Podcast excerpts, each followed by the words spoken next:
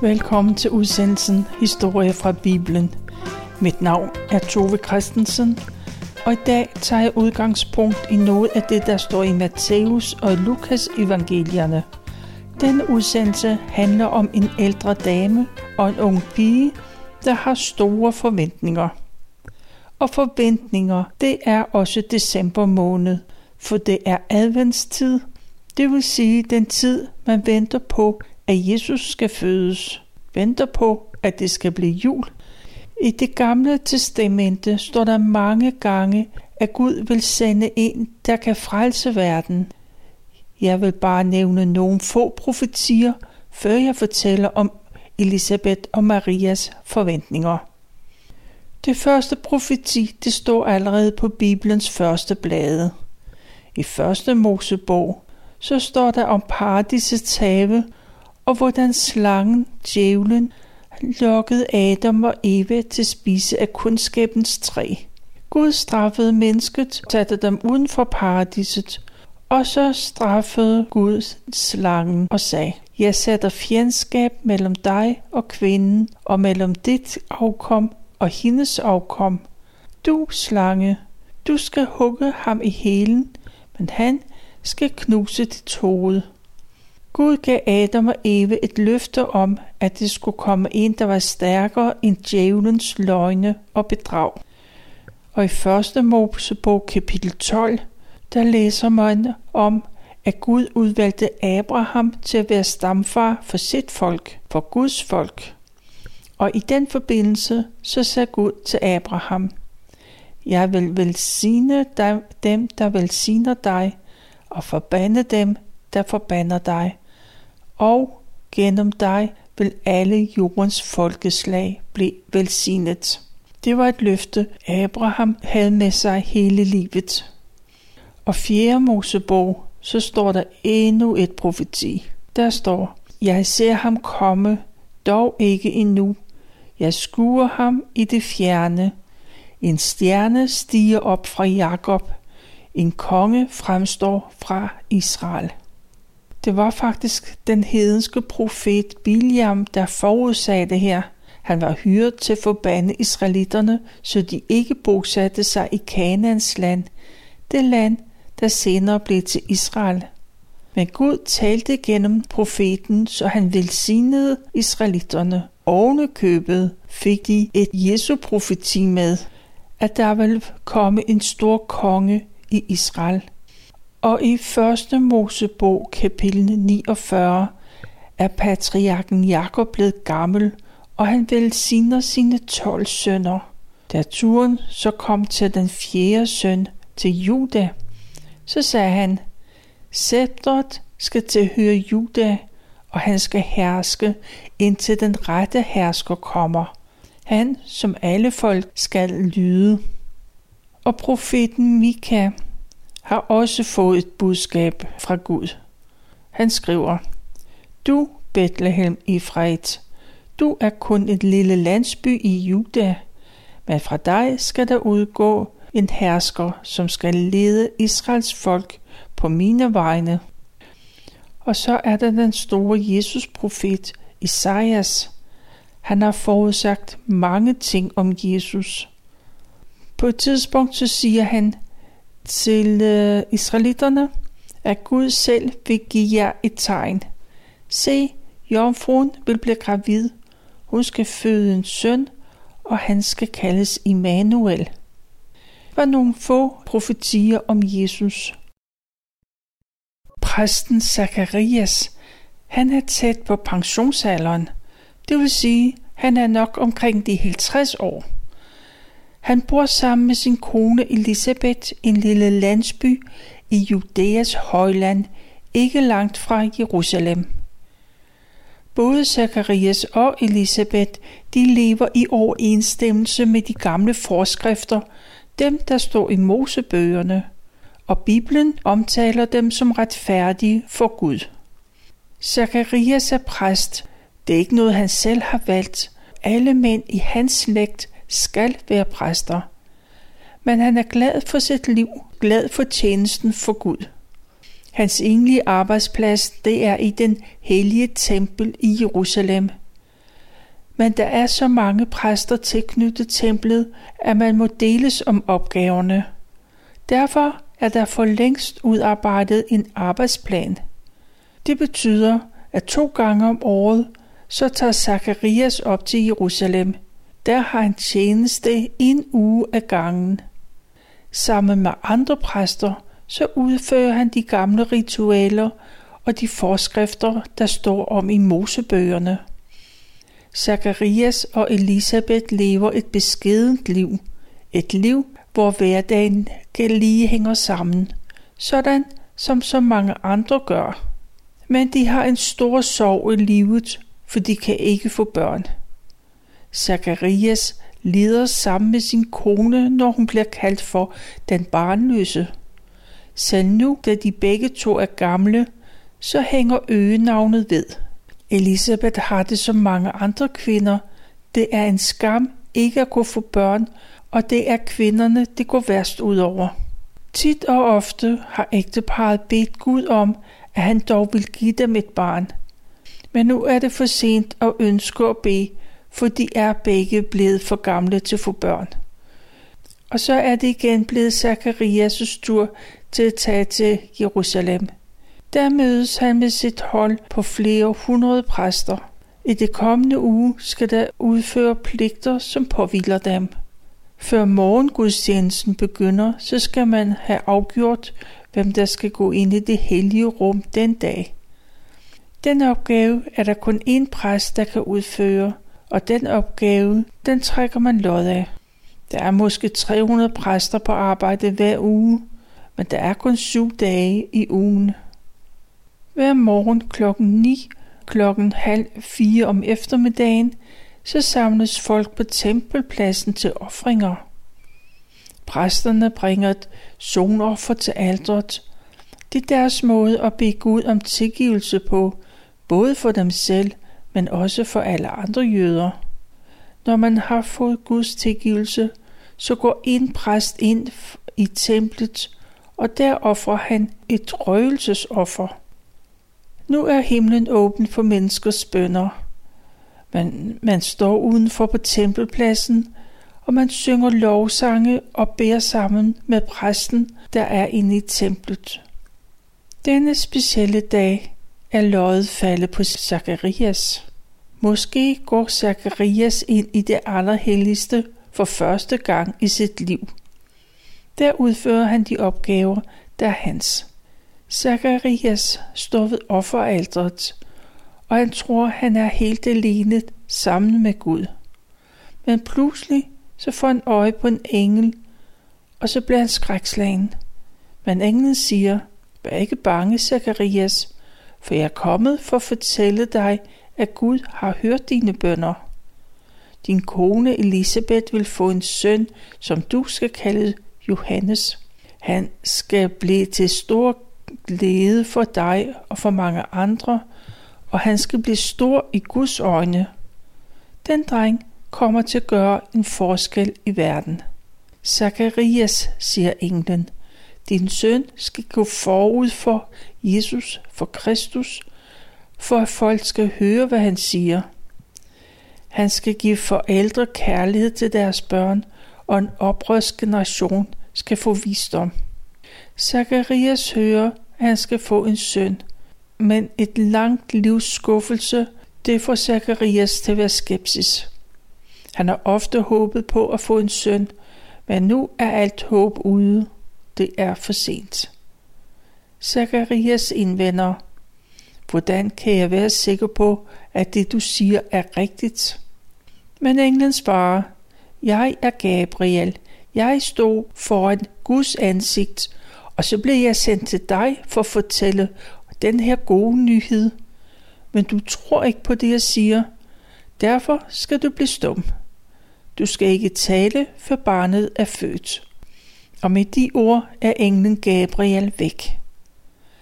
Zacharias gør sit arbejde færdigt, og da han endelig kommer ud af templet, så ser han folks forvirring, for han har været meget længere inde i templet, end man normalt er. Zacharias han vil gerne fortælle om englen, men han kan ikke sige noget. Han kan kun lave fakter, men det forstår folk åbenbart alligevel, for de regner ud, at han har haft. Zacharias har måske mest lyst til at skynde sig hjem til sin kone, men han bliver i templet og gør sit arbejde færdigt. Ved ugens slutning, så tager han hjem til Elisabeth. Hvad hun siger, det kan man kun gætte sig til. Men kort tid efter, så er hun gravid. Elisabeth, hun vil ikke vise sig uden for sit hjem, efter hun er blevet gravid. I fem måneder bliver hun inden for hjemmets fire vægge. Hun ved, at det, der er sket, er et Guds under, og hun takker Gud for det. Takker fordi, at hun nu endelig er blevet gravid. Som hun siger, nu har Gud taget min skam fra mig. En hver kan se, at jeg kan få børn. Man møder ikke den gamle gravide kvinde på gaden. Alligevel så ved alle efterhånden, hvad der er sket. Elisabeth og Zacharias glæder sig over, at de venter en søn. De ved, at drengen får en stor opgave, og at de som forældre har fået en særlig opgave, når den, at han skal opdrages. Mens Elisabeth glæder sig over sin graviditet i Judæas højland, så kommer englen igen til jorden. Men dengang så kommer han til den nordlige del af landet, nærmere bestemt til Nazareth i Galilea. Der bor Elisabeths slægtning Maria. Hun er en ganske ung pige eller kvinde. Hun bor stadigvæk hjemme hos sin far og mor, og hun har travlt med sine pligter. Og så bliver hun afbrudt. Englen Gabriel kommer til Maria og siger, Jeg hilser dig, du Guds udvalgte.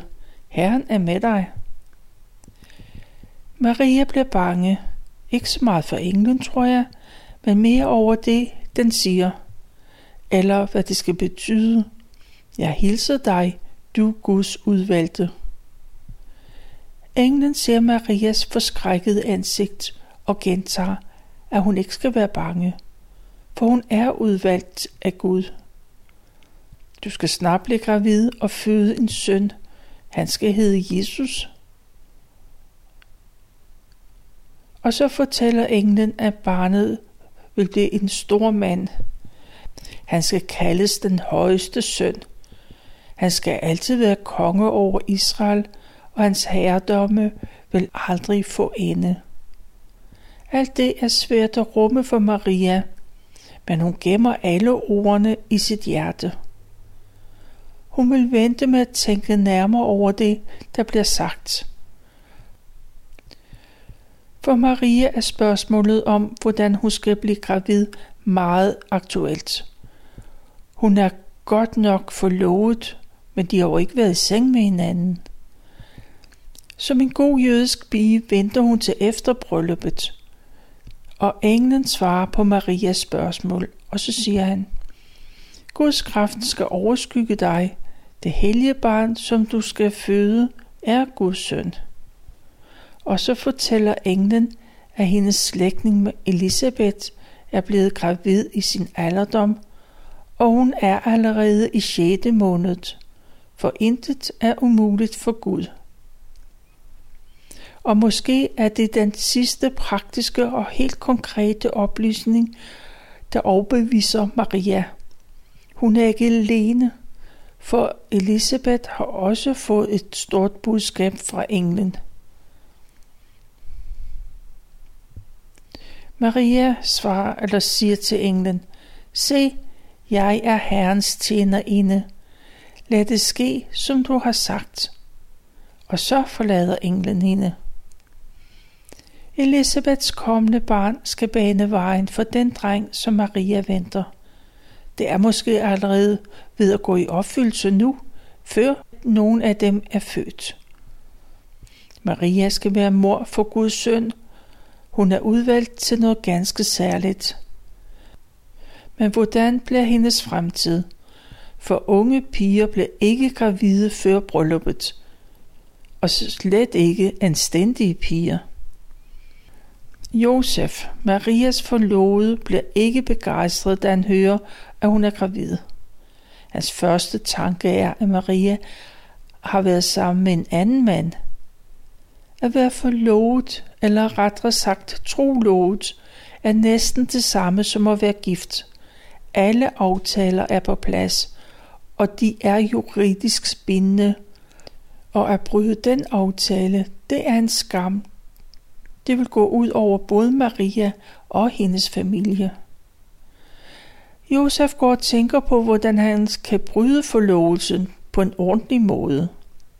Men den nat drømmer han, og Gud taler til ham og siger, Josef, Davids søn, vær ikke bange for at gifte dig med Maria, for det barn, hun venter, det er undfanget ved Helligånden. Hun skal føde en søn, og du skal give ham navnet Jesus, for han skal frelse sit folk fra deres sønder. Og Josef følger Guds anvisninger, og senere gifter han sig med Maria. Elisabeth Oppe i Judæas højland, der er Elisabeth. Hun er måske 50 år og gravid. Og det tales der om i hele byen, i hele Jerusalems omegn, ja, i hele landet. Maria ved, at Elisabeths graviditet har forbindelse med hendes egen tilstand. Derfor besluttede hun at besøge Elisabeth, og måske har hun også brug for at komme væk fra sladren i Nazareth. For hvem har du hørt om en jomfrufødsel? Maria tager afsted, og hun kommer til præsten Zacharias' hus. Der hilser hun på Elisabeth med et shalom.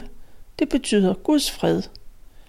Og i det samme mærker Elisabeth, at barnet i hendes mave, det sparker. Elisabeth bliver fyldt af helligånden, og hun stråler af glæde. Hun svarer Marias hilsen ved at sige, Du er en velsignet kvinde. Velsignet er det barn, du venter. Elisabeth føler det som en ære at få besøg af Guds mor. Og så fortæller hun, at da Maria hilste på hende, så hoppede barnet af inde i hende af fryd. Maria og Elisabeth, de har et tæt fællesskab med hinanden og med Gud – og med de børn, de hver især venter. Maria, hun synger en lovsang til Guds ære. Hun låner nogle af de ord, som Hanna i det gamle testamente engang sang. I sangen så takker Maria Gud, fordi han er hendes frelser. Hun takker Gud for, at hun er udvalgt til at føde Guds søn. Og hun takker for, at han er verdens frelser. Gud er verdens frelser. Gud har ikke glemt Israel. Maria bliver hos Elisabeth i tre måneder. Sandsynligvis så bliver hun der lige indtil Elisabeth har født. For Elisabeth føder en søn, og naboer og slægtninge kommer på barselsbesøg, og de glæder sig sammen med den nybagte mor. På 8. dagen, efter syv dage, så skal den lille dreng omskæres og have sit navn, sådan som det nu er skik. Elisabeth siger, at drengen skal hedde Johannes, men det synes familien ikke om. De mener bestemt, at drengen skal hedde Zacharias, ligesom sin far. Men Elisabeth siger, nej, han skal hedde Johannes. Man forstår ingenting, for det navn er der ingen andre i familien, der har. Og så går det til Zacharias, og så må han vælge et rigtigt navn. Zacharias har ikke kunne sige et ord i ni måneder. Ikke siden han mødte englen i templet. Zacharias, han får en tavle, og så skriver han på den. Johannes er hans navn. Og alle undrer sig over det svar. Men i det samme så sker underet. Zacharias skal tale igen – alle omkring ham er slået af forundring. Hvad skal det dog blive af den dreng, siger de. Gud Herren er med ham. Og så er der igen noget at tale om i Judæas højland. Ja, de taler om det i hele landet. Efter mange måneders tavshed kan Zacharias igen sige noget. Og det første han gør, det er at lovprise Gud. Han siger blandt andet, Lovet være Herren, Israels Gud, for han er kommet for at udfri sit folk. Og så kigger Zekarias ned på sin lille dreng og siger, Og du, mit barn, du skal kaldes den højestes profet, for du skal bane vejen for Messias. Du skal fortælle folket, hvordan de kan få sine sønner tilbage. Du skal fortælle dem, at de bliver frelst på grund af Guds inderlige barmhjertighed. Både Zacharias og Elisabeth har meget at være taknemmelige for. Årene går, og drengen Johannes bliver ældre. Allerede mens han er barn, så taler Gud til ham og igennem ham. Det er åbenlyst for alle. At Johannes er meget modtagelig for de åndelige åbenbaringer. Det er klart. Og som ung mand, så bor Johannes i huler ude i ødemarken. Derfor dyber han sig i Guds ord og dygtiggør sig i den opgave, som han er født til at gøre. Og mens Johannes er derude i ødemarken, så begynder han at tale til mennesker. Han taler klart og tydeligt, når han fordømmer folk, der kun lever med en ydre gudstyrkelse. Hans lære er, at Gud ikke holder med jøderne, kun fordi de er jøder. De må tage personlig stilling, og de skal finde ud af, hvad Guds hensigt er med de love, han har givet. De skal ikke kun følge lovens bogstav, men lovens hensigt. Johannes, han taler dommedag, og han opfordrer mennesker til at omvende sig. Og han stiller spørgsmål, der rusker op i nedarvede traditioner. Johannes' budskab kalder på opmærksomhed og på beslutsomhed. Det betyder, at Johannes samler mange mennesker omkring sig, mennesker, der ønsker at følge ham. Men han får også modstandere. De mennesker, der bliver provokeret af det, de hører. Og de modstandere, de vil ham til livs. Og Johannes, han lever faktisk i tiden lige midt imellem det gamle testamente og det nye testamente. Han er den sidste profet, der forudsiger, at der skal komme en frelser. Og det er Johannes, der kommer til at døbe Jesus. Derfor kalder man ham for Johannes døber. Og den dåb er indledning til, at Jesus begynder den opgave, som han er forudbestemt, nemlig at frelse verden. Det er, hvad jeg har valgt at fortælle fra Lukas evangeliet kapitel 1 og Matthæus evangeliet også kapitel 1.